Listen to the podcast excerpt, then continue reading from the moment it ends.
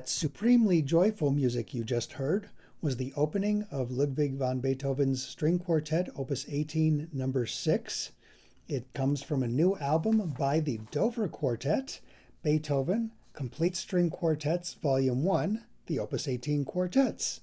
I'm Jim Ginsburg, founder and president of Cedille Records, and those of you who have listened before know every time we come out with a new release on Cedille Records, we come out with a new Classical Chicago podcast. And I'm thrilled that my guest on this podcast is Milena Pajaro van der Stadt, the violist of the Dover Quartet. Hi, Milena. Hi. So it's great to have you on here. This is such a gorgeous recording. I can't wait to start talking about it and playing more music for people. But before we do, let's talk a little bit about the quartet and the history of the quartet. How and when was the Dover Quartet formed? We all met in undergrad together at the Curtis Institute of Music in Philadelphia. Actually, the two violinists in the quartet, Joel and Brian, they entered the school one year before the cellist and I, before Camden and I. And they actually had known one another from a festival from when they were 13 year olds or something like that. They had known each other for years. And so when they showed up at Curtis for their undergrad, it was just a natural decision that they play in a quartet together. One year later, in 2006, Camden and I entered the school and that quartet that Joel and Brian were in was just one of the great student groups at the school. We admired them from afar for a while. Camden and I played together actually the first few years at Curtis. We were always in a chamber group together, um, mixing and matching with different violinists, pianists. But the two of us really loved playing together. The thing I think for Camden and I that really stuck out when it came to working with one another was that we had so much fun when we didn't agree on things to discuss and hear each other's points of view. And the collaboration between the two of us felt so natural from the beginning that we were on the lookout for completion of a string quartet, as it were. So we considered ourselves the bottom half of a topless quartet. We admired Joel and Brian from afar. And a few years into our time at school, probably the end of 2008, there was a school wide second Viennese project they wanted a quartet to play Alban Berg Opus 3. And I had actually played it already. I was obsessed with the piece. I love that piece so much. And so Camden and I asked Joel and Brian if the two of them would do the project with us. We had to learn it very quickly. It was incredibly intense. And going through that together and playing that first concert together was so exhilarating that we very, very soon after hesitantly approached one another with the hope that everyone would be taking it as seriously as the next person. I think everyone was equally excited about this new quartet that we had tried out and wanted to keep going for it. So I guess it was my third, maybe fourth year at Curtis when we really solidified that we wanted to be a serious quartet, do competitions, try to make a career of it. And we ended up staying an extra year at Curtis just for the sole purpose of focusing on the quartet. And then our biggest mark of marriage and commitment was deciding to forego any individual master's degrees that we may have originally thought we were going to do and enroll in a quartet program. So we went to Rice University from 2011 to 2013 to do a master's degree in string quartet. So we auditioned as a package deal. and how did the name come about? Well, we had gone through a few names. We always wanted something that would harken back to our origin at Curtis in Philadelphia. If you dig into Google really far back, you might see the Old City String Quartet somewhere, and that was us. That was referencing Old City, Philadelphia. But we ended up cleaning up the name, making it shorter, easier to remember, easy to spell, and we chose Dover because it's a sneaky connection to Curtis in the sense that Samuel Barber, one of our favorite composers, was a student at Curtis, and after he graduated, he wrote a gorgeous piece called Dover Beach for him to sing with the Curtis Quartet, and it was premiered at Curtis. Much like that piece, Dover Beach was born at Curtis, so were we. So that's where we got Dover from. And uh, you had some important mentors at the Curtis Institute, if I recall correctly. Yes, the first one that comes to mind, the person who was one of our absolute main coaches who we played for almost every single week when we were a quartet was Shmuel Ashkenazi of the Vermeer Quartet. He was definitely one of our most picky and demanding and harshest critics and coaches. So this was even more meaningful when he said it to us very early on in the quartet. He asked if we had ever considered getting married. So he kind of gave us that little spark of excitement that maybe we could do it for our lives. Other huge influences on us were the Guarneri Quartet. Two of us actually studied with Guarneri Quartet members. I studied with Michael Tree, the violist, and Camden studied with Peter Wiley, who was the cellist to replace David Soyer in the quartet. As a group, we played for both of them, and we got coachings from both of them as well as Arnold Steinhardt. To complete the quartet, I have also purchased a bow that John Dalley made. John Dalley, the second violinist of the Guarneri Quartet, is also a bow maker. So Guarneris were huge influences on us, and I would probably say that aesthetically, we grew up idolizing them. We loved the fact that they always sounded so cohesive and so much like a unit, and they really seem to go together, yet somehow each individual in the group has such a distinctly different voice. And that was something that we really, really love about that quartet. So you finished the program at Rice in 2013. And that's mm-hmm. a year you swept all the prizes at the 2013 Banff competition. You've also gone on to win the Cleveland Quartet Award, and you're a uh, rare ensemble winner of the Avery Fisher Career Grant, a rise that Strings Magazine has called meteoric. And also, I love the quote from the New Yorker, which has called the Dover the Young American String Quartet of the Moment. We just hope it's a long moment. well, it seems like it has been so far. And of course, I should note that you are the quartet in residence for the Bienen School of Music at Northwestern University, which gives you a teaching base in Chicago and hence the connection mm-hmm.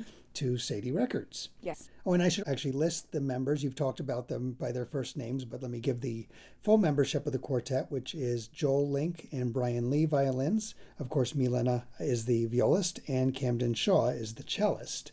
Uh, what would you say have been some of the highlights for you? Career highlights? Ah, oh, man. Well, the first one, the obvious one that comes to mind was just being at the Banff competition and winning it was completely surreal. And that experience just changed the course of our career so drastically, we couldn't even have possibly mentally prepared for it. So that definitely stands out.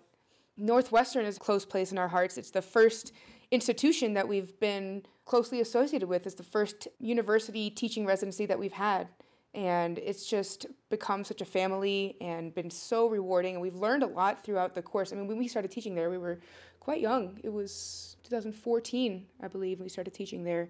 And so we've learned a lot, and it's actually become one of my absolute favorite things to do is to coach chamber groups. And especially when we get to go to Northwestern regularly, we develop more consistent relationships with the students, and it's just been so rewarding. So that's definitely a quartet highlight for me. That was a surprise one because when we got into the quartet, it was just about performing. And this aspect of the career has been just so satisfying and so rewarding. Well, since the album at hand, of course, is the first of what will eventually be three volumes making up the complete Beethoven string quartets, let's talk about the quartet's history with Beethoven, including where you've performed the full cycle a few times by now, I believe. Mm-hmm. We performed the full cycle in Buffalo on a series called the Slee Cycle, which is specifically for Beethoven cycle. We've performed the entire cycle in Montreal at a summer festival, and we performed the entire cycle at the University of Connecticut at the Jorgensen Center. We did it in different orders each time. The Slee cycle has its own prescribed order that every quartet that goes there plays it in that order. One of the cycles, one we did in Montreal, I came up with a, an order. I can't tell it to you by memory now. It was a couple years ago, but my whole purpose of that specific order was to connect pieces from different Beethoven time periods, the earlys, the middles, and the lates. I usually at least had one of each, if I could, from each time period on each program. Although some of the late quartets are so large, there can only really be one other piece maybe on the program. And I linked them motivically or with key relationships and things like that. It was a really fun project to do. Now, what's it like living with these quartets and how has the interpretation changed over the years? That's a really great question. It's amazing living with them. It's really like living with 16 different people who you can never stop getting to know is you, you're always learning more you're always figuring out more you're always digging deeper you're always having these little aha moments where you realize how something links to something else or from piece to piece how they're related to one another. So our interpretation it has changed over the years but it feels like we're both always getting closer and always realizing that there's just no end in sight to that discovery well, there's so much more I want to talk about about these quartets, but I think we should get back to some music now. And when I asked you to pick movements that were special to you, the first one you mentioned was the slow movement of the string quartet number one, which is marked Adagio affettuoso ed appassionato. What makes this movement special for you? To me, this is such a quintessentially Beethovenian movement while also being so clearly from the early period. It's a very special and unique movement in the sense that it's also programmatic. He wanted this movement to depict the tomb scene of Shakespeare's Romeo and Juliet. The D minor key, this dark, and it's actually clearly linked to so much of Mozart. Mozart using D minor for tragic associations. Just so unique and so evocative, especially in the center of this much more light-hearted work in general. It really stands out. It's one of my favorite slow movements of all time. Well, it certainly uh, has a great deal of pathos to it, especially mm-hmm. in, in your performance. Let's hear some of that now. Here is an excerpt from the second movement, the Adagio of Beethoven's String Quartet number 1 in F major, opus 18 number 1, although this movement as you point out is in D minor. Here is the Dover Quartet.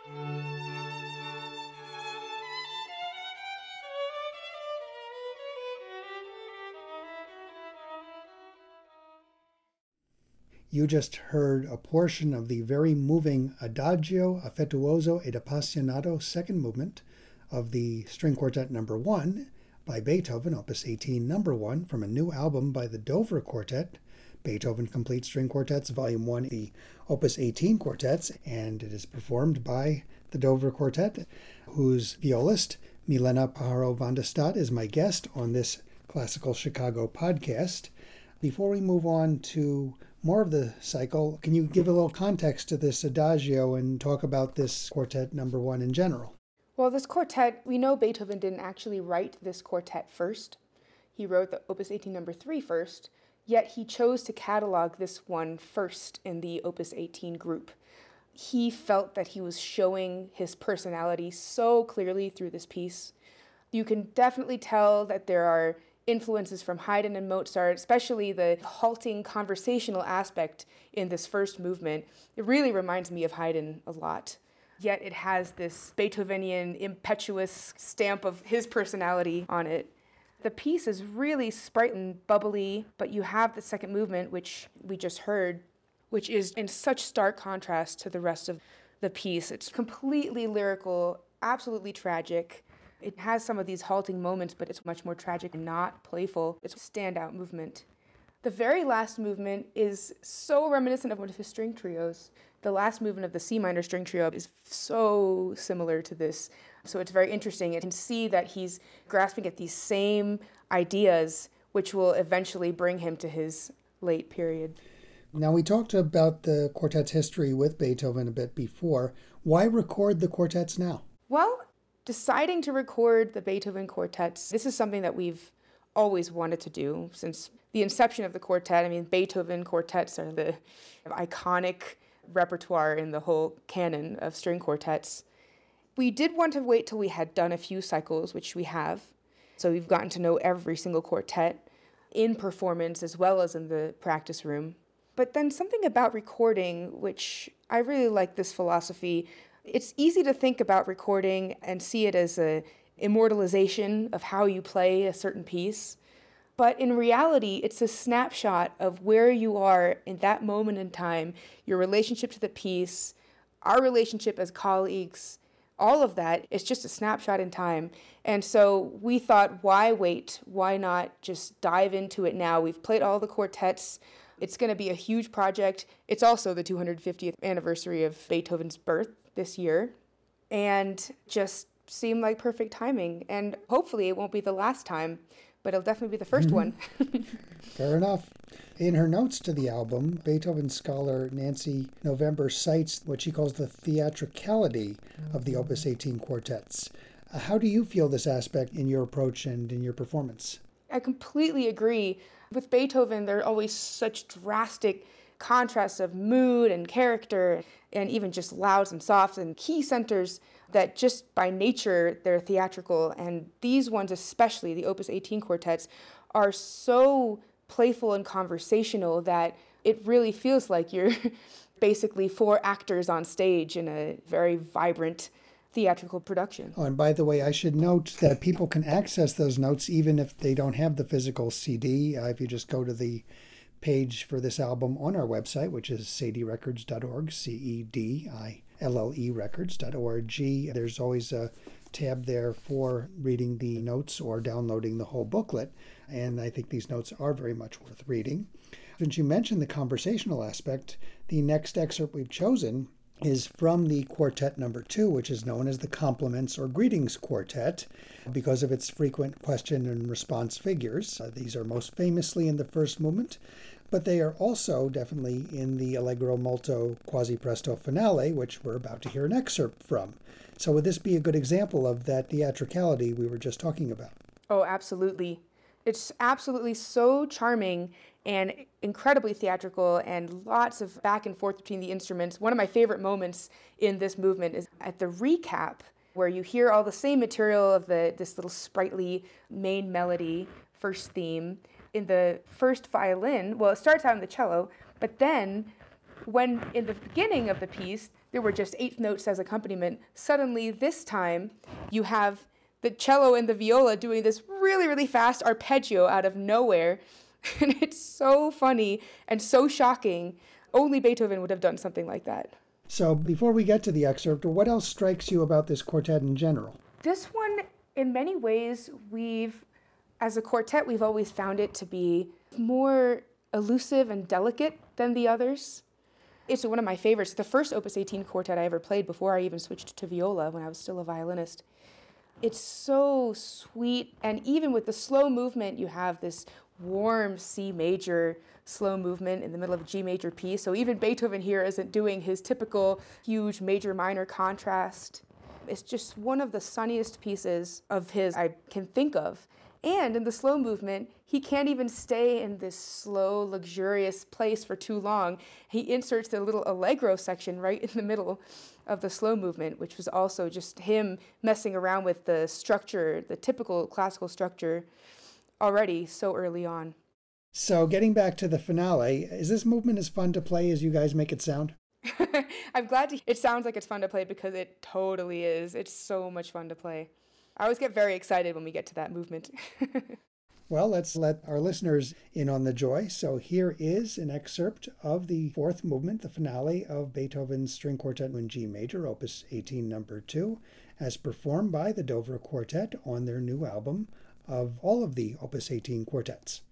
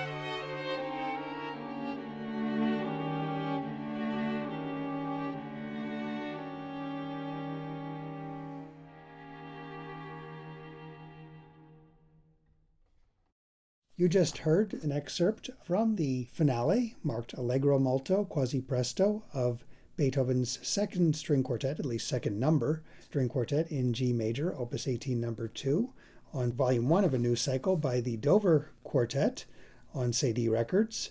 This is going to be eventually three volumes of the complete quartets, but volume 1 is the opus 18 quartets. And if you like what you're hearing, you can purchase the album on Cedille Records website, C-E-D-I-L-L-E records.org, or any place else you like to purchase CDs, whether it's Amazon or Archive Music, or if you prefer to stream on Spotify or Apple Music, or if you like the higher resolution formats of HD tracks and Primephonic, anywhere you consume your music, you can find this album, and I sure hope you will because it's really some gorgeous playing.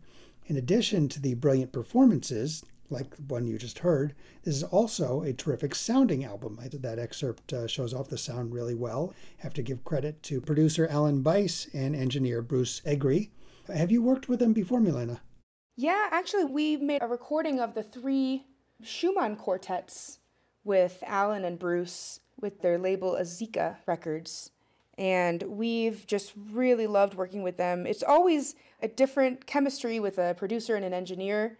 Um, and we found that the balance of give and take when we're in a session with Alan and Bruce is just so perfect. We can really, really trust Alan's opinion. Alan actually was a violinist, and he's got a great ear. So we can trust if he tells us, you know what, guys, I know you're obsessing over something, but you've got it.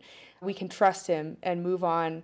While at the same time, we know that he also really is going for capturing exactly what we interpretationally and musically feel at every moment. So it's been really fun, very satisfying working with them. Also, I want to acknowledge the wonderful acoustics of the Sauder Concert Hall at the Goshen College Music Center in Goshen, Indiana, which is about 25 miles east of South Bend. Uh, what was it like for you recording there? It's been great recording there. It's a really nice sounding hall. It's quite big, quite large, which is actually very great for Alan and Bruce on the engineering side of things because you have a lot more malleability with the sound when you're not just in a tiny dead studio. And it's also just great for the musicians in our morale to be playing in a space that has a really nice sound. At the time we're recording this podcast in late July, I just came back from producing some sessions in that hall with baritone Will Liverman for an upcoming album, Songs by Black Composers which will be coming out on Cedille Records in February. I hope people will check that out as well. Uh, now that I've shamelessly mentioned another upcoming Cedille recording, let's talk about the Dover Quartet's history with Cedille. Your previous album was Voices of Defiance. What would you like people to know about that album? Oh, that album was very special to us, very meaningful one. It was kind of hard to record just emotionally, but so rewarding and so worth it. That album included pieces from 1943, 1944, and 1945. The middle one, the one from 1944, was Shostakovich's second quartet, which is just not played as much as you would think in the grand scheme of how huge the Shostakovich quartets are in the literature. And it is such a powerful piece. The piece from 1943 was written by Victor Ullmann, who was a prisoner at Theresienstadt during World War II and he wrote the piece on just whatever scraps he could find. It was thankfully saved, and what was left, someone collected and wrote down as into a score. And Victor Ullmann actually is absolutely tragic, was taken from Theresienstadt to Auschwitz and murdered there within a, a day or two of arriving. And the final piece on the album, in a similar way, actually, this composer, Simon Laks, would have overlapped that one or two day with uh, Victor Ullmann in Auschwitz because he was a prisoner at Auschwitz and had a marginally better chance of survival because he was, instead of working out doing manual labor, he was assigned to be the conductor of the Auschwitz Men's Orchestra. That was actually the piece that gave us the idea for the album. The slow movement of that Laks quartet has the emotional gravity of something like the Barber Adagio, and it just struck us so incredibly. That was the only movement we heard when we decided, let's do this. Let's learn this piece. Let's record this piece. It's so important to be heard. Laks was a Polish composer, but he was assigned to play happy German music while people were being sent to the death chambers. He has a book, kind of a memoir, called Music of Another World and he talks about how his relationship to music became so complicated as a result of his experience at Auschwitz. He was only having to play music and use music as a way to have other prisoners be marched off to be murdered and he associated it with just so much turmoil and tragedy and conflict and thought of, of music almost as an evil tool more than a, a healing food for the soul. So it was very complicated for him. The string quartet, which we recorded, was the first thing that he wrote upon liberation of the camps. And he exclusively incorporates Polish folk songs, which would have been the music he couldn't have sung or played or anything while he was in Auschwitz and was probably a safer place in that sense and bringing him back to his childhood. Well, in a lighter vein, your first recording for Cedille was called Tribute. Uh, Dover Quartet Plays Mozart, and I should note this was, in fact, the Dover Quartet's recording debut. You want to explain why it was called Tribute? Yes, it was called Tribute in homage to the Guarneri Quartet, our mentors, our idols, and heroes. And the first CD that they recorded that they put out were the last Mozart quartets but we had a unique opportunity to have one of the Guarneri Quartet members record with us. So my teacher, Michael Tree, joined us for the C minor Mozart Viola Quintet. In fact, your album was the same as theirs, and I think it was the last two quartets, and then you added the quintet with Michael Tree, the long, long time violist of the Guarneri Quartet and a mentor to you, as you mentioned, which makes it so exciting. How important was it to your career to have a debut recording back then?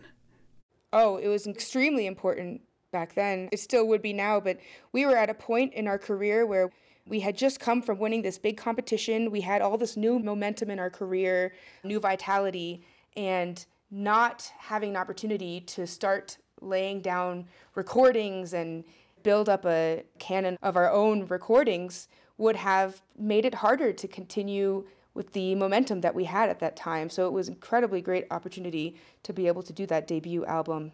It was a real honor to be able to provide that debut. I should note that Cedille Records, which is, of course, a label devoted to musicians in and from and associated with Chicago, has provided the debut recording, either complete debut or at least featured debut recording of over 80 different artists, uh, soloists, chamber musicians, and ensembles like the Dover Quartet. So it's a very important part of what we do as well.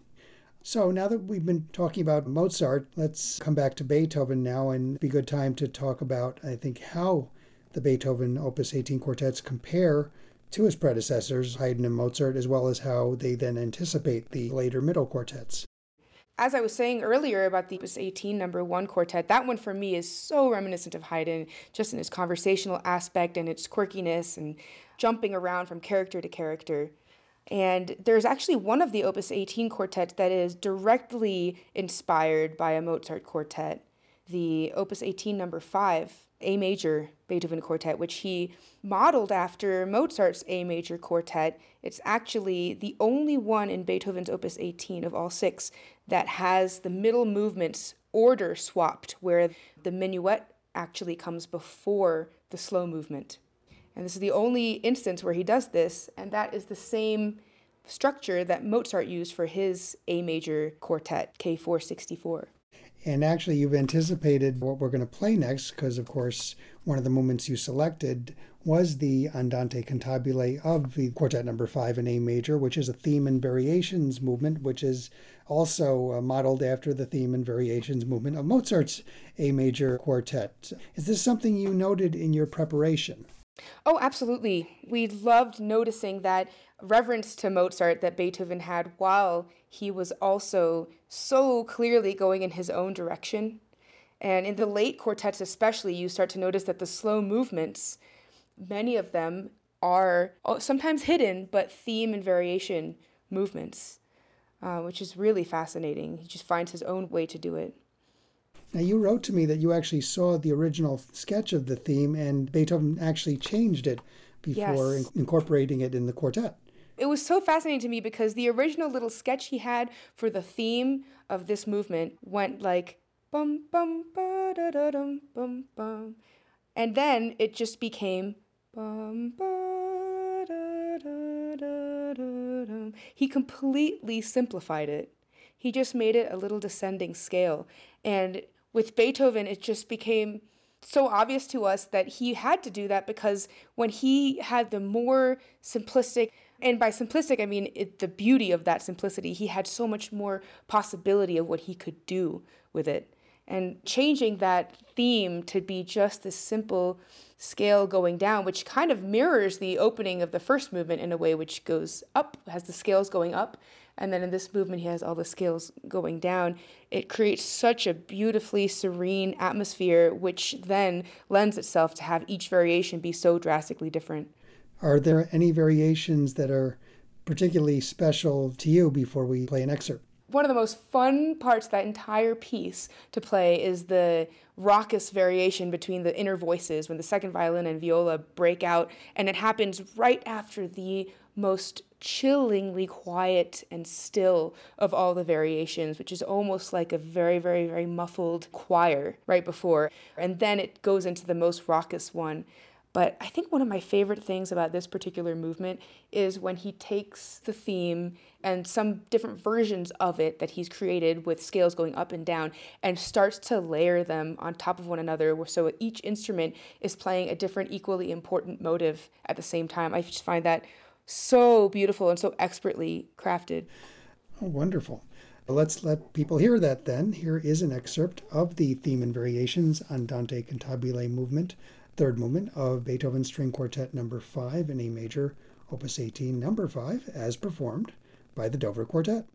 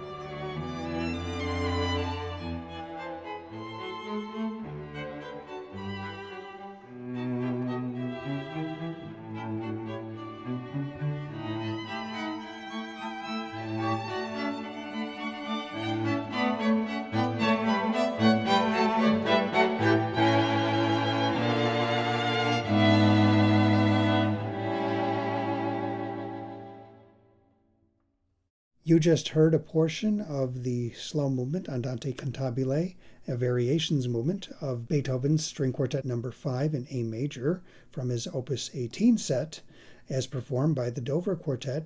And the Dover Quartet is violinists Joel Link and Brian Lee, violist Milena Pajaro van de Stadt, and cellist Camden Shaw.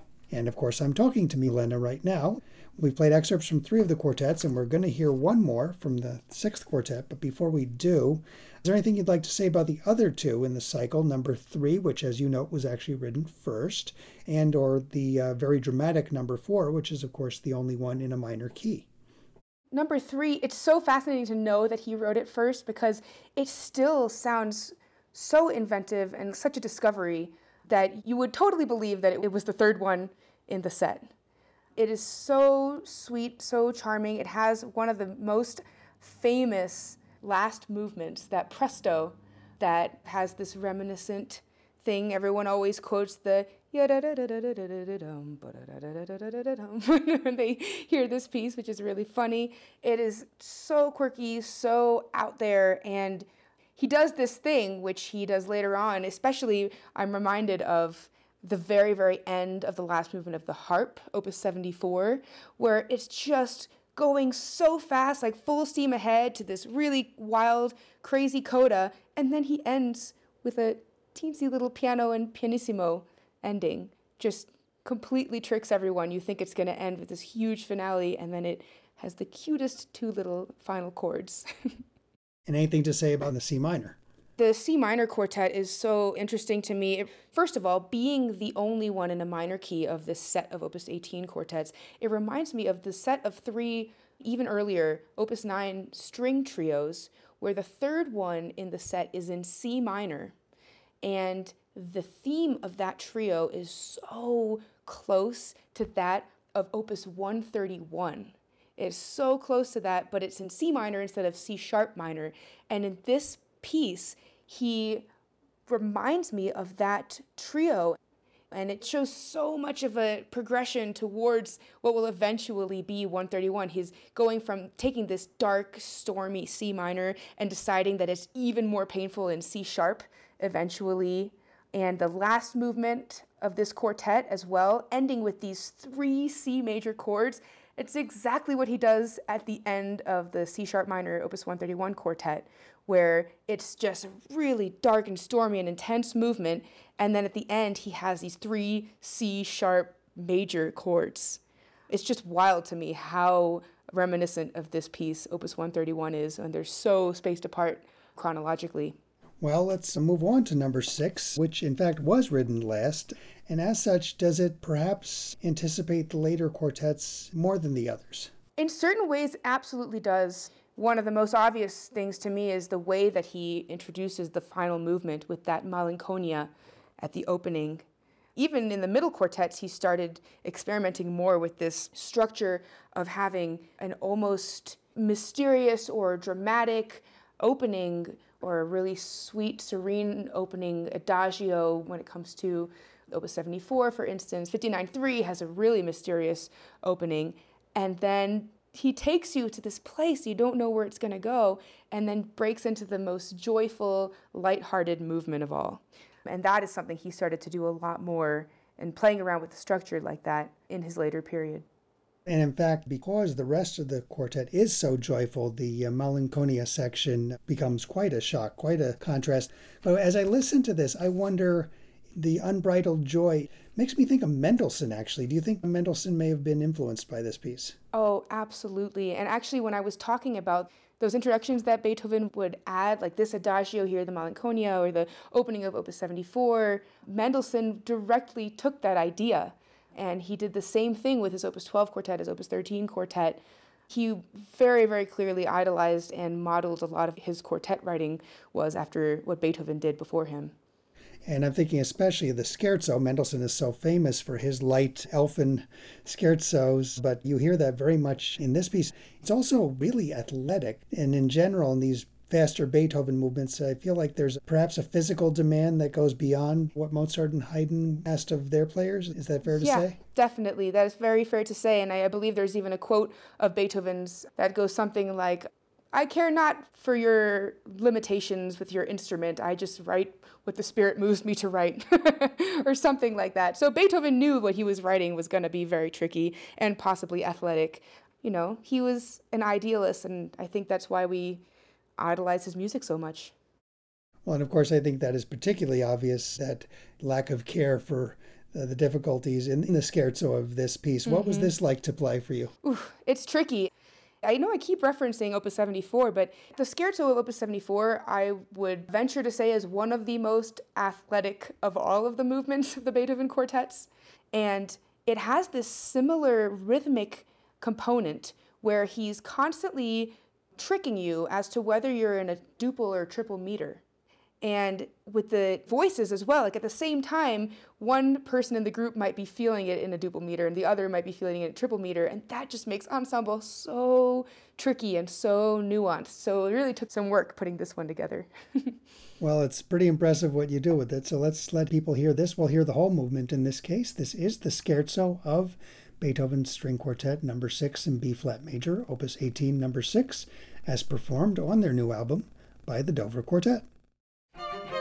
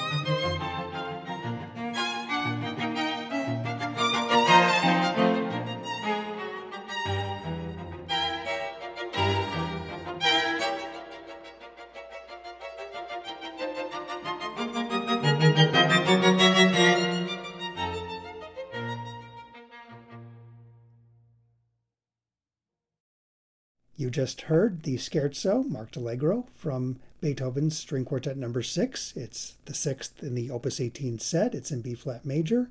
It's performed there by the Dover Quartet, which has just come out with all six Opus 18 quartets, which is volume one of their emerging complete Beethoven String Quartet cycle, being released on Cedille Records September 11, 2020. And if you like what you've heard, you can find the album on our website, cedillerecords.org. That's C E D I L L E records.org. You can stream it pretty much on any streaming site, from the most popular to the most high end. And of course, it's available as a physical disc on Amazon.com, ArkivMusic, or wherever you like to get your music. So I certainly hope you will. Now, as we record this podcast, Elena, I believe you are in the middle of recording the next volume, the middle quartets. How's that going? It's going great, and we are. We're almost done. There's about a quartet and a half left of the middles to record. We're just about to do that. The challenges have definitely been different than the early quartets, but to be honest, every period, all of the different quartets, the earlies, the middles, the lates, they are equally challenging in very different ways. It's been really fun actually diving into them and finding different challenges and different things that are also coming more naturally depending on the types of pieces that we're playing. And does the act of recording these pieces and really working on them in sessions, do you feel that will impact your live performances going forward? Oh, absolutely. It absolutely will. I mean, doing these sessions, it's been a really good learning experience in the sense that we can never be happy with a recording if we feel like we're so conscious that we're recording. So we try very hard to just put ourselves in the performance mindset and have the music just feel very, very fresh and in the moment as we play. But because we have Alan listening to us through his headphones in the studio, we have the chance to go back over and re record sections and focus on little places that we might not even have noticed from within the group weren't exactly perfect. And I know that when we go back to perform, we will not only have worked out all of these things, gotten to know the pieces even better, but not have to fixate on them and it will just be more comfortable, it'll just feel better, and performing will just keep getting more and more natural. And that is, I think, the advantage of working with a good producer. You can play and trust his ears, right? Mm-hmm, exactly, yeah. Well, as we're recording this, we are in the middle, and much more so in this country than some others, of the COVID crisis, which has, of course, shut down live performances. How have you been dealing with the cessation of concerts? Well, it was very shocking. It happened very quickly. We ended up within a span of a couple weeks finding ourselves with at least four months of no work with the exception of, thankfully, teaching at Northwestern, which we did virtually for the final quarter, which was tricky and was definitely a learning experience for all of us and for the students. But by the end, I feel that we've found a really good system. There were some silver linings to the, the virtual nature of the, the lessons. One of them is a very odd one, but I noticed that through Zoom, which is what we were using, you can't always trust the volume of the sound that is coming out of your speakers. Mm-hmm.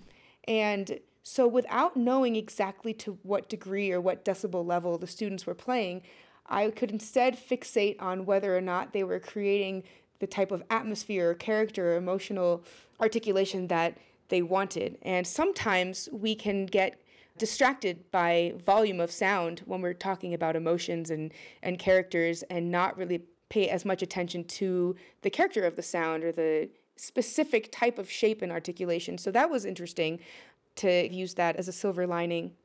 But yeah, as a quartet, we stayed in touch and we had lots of conversations about future projects and whatnot, including this Beethoven project and when to continue recording. But we didn't see each other for four straight months. Wow, so you've not been doing any online concerts?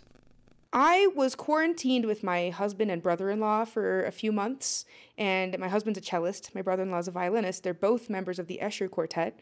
And so we did lots of live stream as a trio, as a string trio. Ah. Um, but as a quartet, no, we've been so nonstop basically since the Banff competition that we just treated it as a time to be okay with taking some time off. And so that's what we did. But now, actually, for the last month, we've been back together after four months apart. Some responses to this crisis from other artists and organizations that have been so inspiring include what we're doing right now, which is we're at the Bravo Vail Music Festival, which we were supposed to be playing at this summer. And they usually bring in the Philadelphia Orchestra, the New York Philharmonic, the Dallas Symphony, and the whole festival was basically canceled, but the director, Anne Marie McDermott, and the executive director, Caitlin Murray, that was not all right with them. They couldn't stand by and just have the entire summer be canceled. So they put their minds together and came up with something amazing, which is a socially distant summer festival.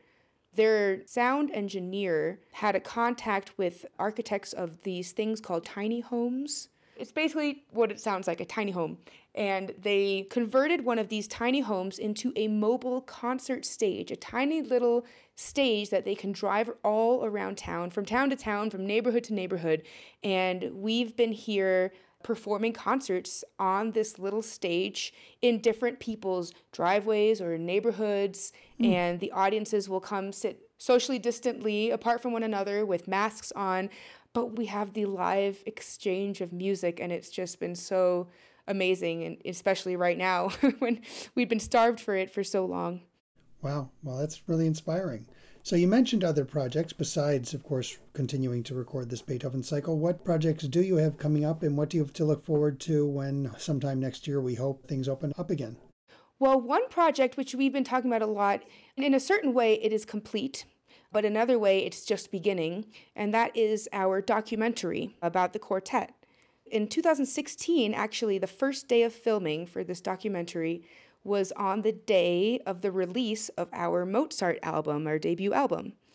And that was in November 2016. And for about a year and a half, maybe almost two years, the director and the cameraman and different sound engineers followed us all around the world, including they followed Brian to China to visit his family. They followed us to a concert in Salzburg that we played.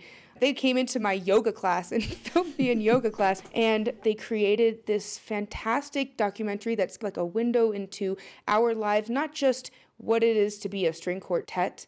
What is a string quartet, or what music do we play, or just very classical music centric? It's much more about the personal lives and the effect that this career has on each of us and interpersonal dynamics and what it really means in a very personal way to be working with three other people so intimately every single day.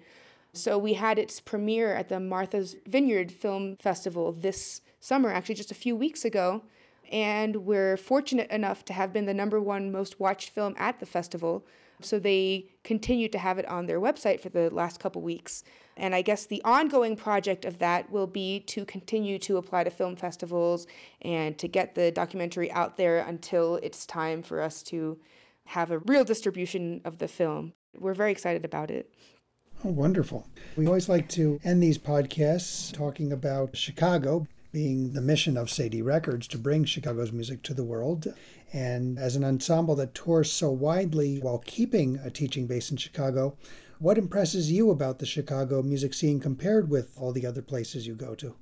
Chicago just has an incredibly vibrant and amazing music scene that has the best balance between local organizations. For instance, the Chicago Symphony and the Lyric Opera are two of the great music institutions in the world. And Northwestern has incredible facilities and houses this fantastic winter festival, but then also bringing in national and international artists so you really just have everything at your fingertips in Chicago, despite the fact that it's not all along the East Coast like New York, DC, Boston. You don't need to be there because everything is there. Everything either is in Chicago already or coming into Chicago. Like, for instance, in the Harris Theater, presenting the concerts for musicians all over the world, including the Lincoln Center Chamber Music Society residency. It's really impressive that a city would have basically everything you could ask for in music. Oh, that's so nice, Milena. I know that you have to rush off to uh, what exactly are you going off to now? Going to play another one of these concerts on the mobile stage. oh, excellent. And what are you playing tonight? We're playing Beethoven, Opus 59, number three, which we're just about to record. oh, well, that's some nice synergy right there. So mm-hmm. I better let you get to that. This has been another Classical Chicago podcast on Cedille Records. I've been talking to Milena Paro van de Stadt of the Dover Quartet about their Beethoven Complete String Quartets Volume 1, all the Opus 18 quartets being released on Cedille Records on September 11, 2020. It's a two disc set, but we're treating it as one disc as far as pricing goes. So hope you'll want to check it out. Some spectacular playing and really superb sounding recording as well. So it's been great talking to you, Milena. You too. Have a great concert. Thank you.